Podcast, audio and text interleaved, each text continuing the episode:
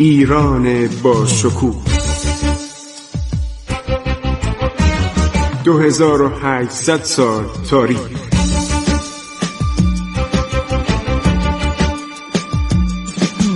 عبور از تاریخ.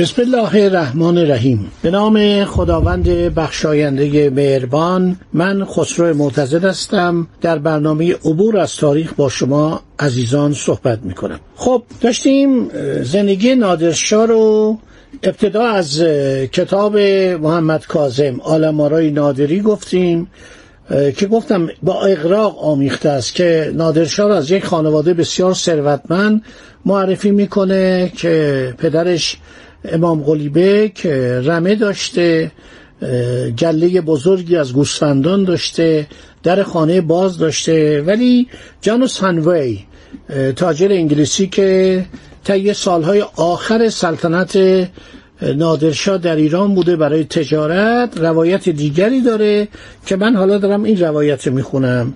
می‌گوید که تایفه افشار روزگار خود را به کشاورزی میگذراندند و اسب و گوسفند و گاو به ساکنان محلی میفروختند. پدر نادر که امام قلی نام داشت به علت تنگ دستی با پوستین دوزی که پیشه طبقات پایین ایرانی است هر شود امرار معاش می‌کرد. خود نادر برای چوپانی تربیت شد هنگامی که در سیزده سالگی پدر خود را از دست داد به چنان تنگ دستی و فقری گرفتار شد که مجبور شد برای معیشت خود و مادرش در جنگل ها به جمع کردن هیزم بپردازد. آن را با خر و شطوری که تنها دارایی موروسی او بود به بازار برد. هر شود که بسیار جالب صحبتهایی که کرده در پاورقی کتابش. همین آقای هانوی میگه نادرشاه همیشه می‌گفت می‌گفت من در جوانی دنبال عرض شود که جماوری هیزم بودم. یه دوستی داشته به نام سیدال خان که با او در جنگل هیزم جمع می‌کرد او رو به مقام خانی رساند در سالهای بعد. بعد اجازه داد که دسته پر سیاه ماهیخوار در قسمت چپ کلاه خود نصب کند که این بزرگترین افتخار در ایران آن زمان به شمار می‌رفت. زیرا پادشاهان کشور پرهای مسکور را به علامت سلطنت در قسمت چپ تاج می‌گذارند. نادر پس از که سیدال خان را به این ترتیب مفتخر کرد به او چنین گفت مغرور نشو همیشه آن خر و جمعآوری هیزم را به خاطر شود داشته باش. این آقای سیدال خان میشه عرض شود که سفیر ایران در روسیه در قزلیار در داغستان.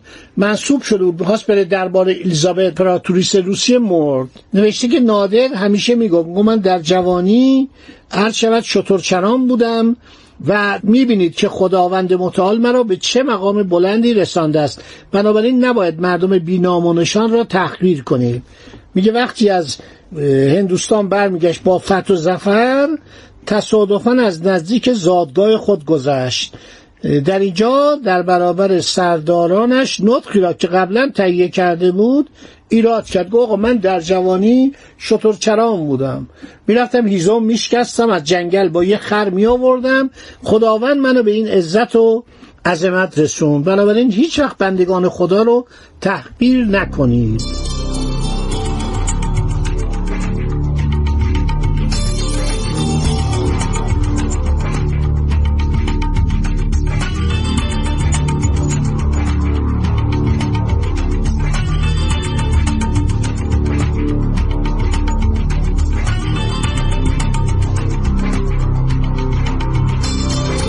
هر شود که در حدود سال 1704 میلادی. من دارم از کتاب جانوس هانوی کسی که نادر از نزدیک دیده بود یا رفته بود به درگاهش نامه داد عریضه داد.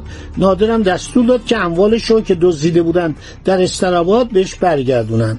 حاکم رفت اون اموال گرفت و برگردون. این چهار سال در ایران بوده. آقای جانوس هانوی. نوشته در سال 1704 نادر 17 یا 18 ساله بود. اینو منم در کتابای زیادی دیدم.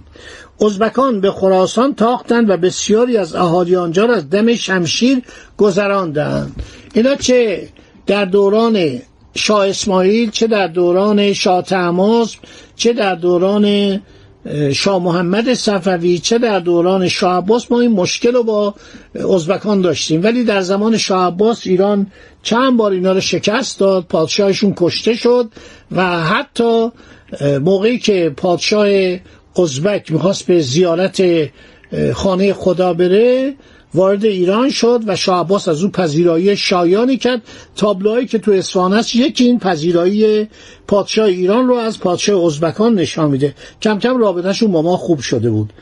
ولی وقتی که صفویه سقوط کرد دوباره شروع کردن. در سال 1304 عرض کردم که وقتی که نادر 17 یا 18 ساله بود ازبکان به خراسان تاختن بسیاری از اهالی آنجا را از دم شمشیر گذراندند عده زیادی را که نادر و مادرش جزوانها بودن با خود بردن.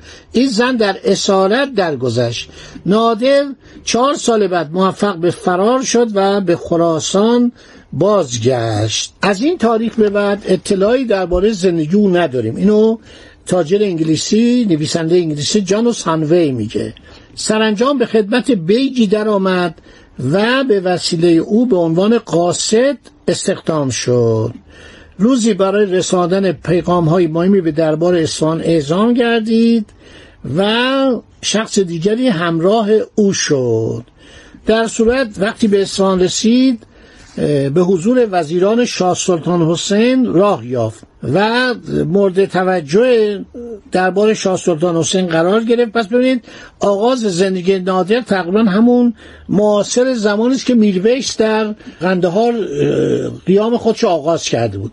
پس می‌بینید که آغاز کار نادر 1708 تقریبا مقارن همون زمانیه که میرویس فعالیت خودش علیه ایران در قندهار آغاز کرده بود و حاکم رو کشته بود و تقریبا قندهار به طرف خودمختاری می‌رفت. نادر هدایایی دریافت داشت و او را به عرض شود که ابیورد پس فرستادن. گفتم برو و این هدایا هم برسون به اربابت. ارباب او را با چنان قیافه پذیرفت که گمان می‌کرد در نظر دارد او را به قتل رساند نادر چون این قضیه را دریافت تصمیم به کشتن او گرفت. از آنجا که سخت عاشق دختر ارباب شده بود او تقاضای ازدواج با دختر او را رد کرده بود. یعنی خان همین بابا علی بیگ تقاضای ازدواج نادر با دخترش رو رد کرده بود. نادر بیشتر نسبت به او کینه در دل داشت. این میگه که نادر ارباب رو می‌کشه دختر او رو بر میداره به کوهستان ها می‌بره و با او ازدواج می‌کنه که رضا قلی میرزا نتیجه این ازدواجه. ولی بعضی میگن چنین چیزی نیست. در بعضی از کتاب ها این ازدواج کاملا هر شود با رضایت بابا علی بیک انجام شد و چون نادر مرد شجاعی بود بابا علی بیک اجازه داد که نادر تقریبا جانشینش بشه.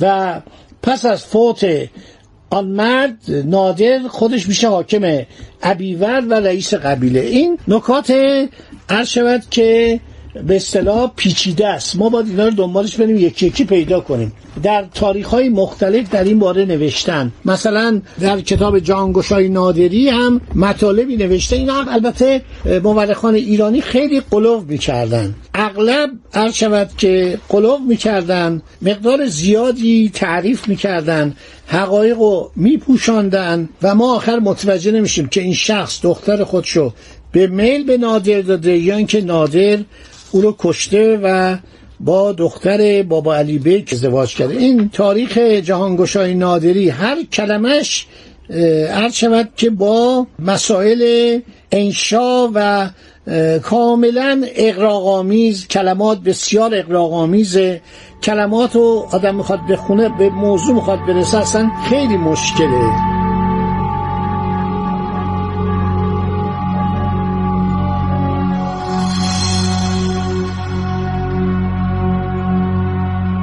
هر شود که در این باره درباره ایلات عمده ای که به همراه نادر توفیق یافتن اول افشادیه بودن دیگر اکراد ساکن در جز و ابیورد که از ایلات بزرگ خراسان می باشن این دو طایفه طایفه های به اصطلاح اصلی بودن افشاریه و اکراد. اینا گاهی با نادر در می افتادن در این زمان حاکم سیستان ملک محمود سیستانی بود که ایشون هر شود دایه سلطنت داشت.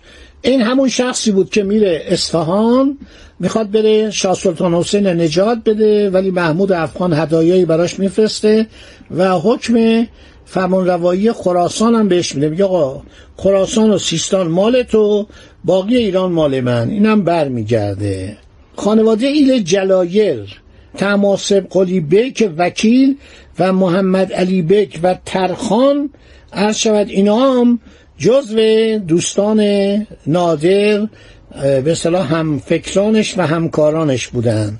و نادر کم کم قدرتی پیدا می‌کنه و ملک محمود سیستانی داره عرض شود که دولت جدیدی تشکیل میده. واسه پادشاه ایران بشه. خراسان رو به تصرف در میاره سیستان رو به تصرف در میاره. چند نفر به نام قلیش خان پاپالو و امام قلی خان آیلوی افشار از نادر روی بر میتافن به طرف ملک محمود سیستانی میرن. اینا نکاتی است که ما از کتاب جهانگشای نادری داریم نقل می‌کنیم. من این کتاب رو نگاه می‌کنم از هر کدوم چیزایی که بشه برای شما گفت و اینقدر دنبال به اصطلاح کلمات و باور کنید. هر خط شما می‌خونید به قدری اضافه می‌کنن به قدر این انشاء قلوامیزه که خیلی مشکله. در صورت باز ترجیح میدم برگردم به کتاب جانوس هانوی. خب دوستان قسمت دیگر رو شنیدید. من با شما خداحافظی می‌کنم. انشاءالله در برنامه بعد دنباله ماجرای نادرشاه رو در زمانی که نادر قولی هستش و هنوز حتی به خدمت شاه تماس به دوم داخل نشده بیان می‌کنم. خدا نگهدار شما با عبور از تاریخ.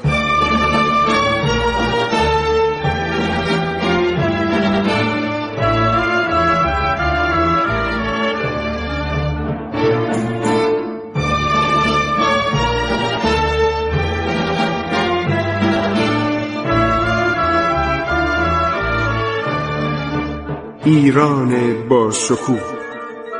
2800 سال تاریخ.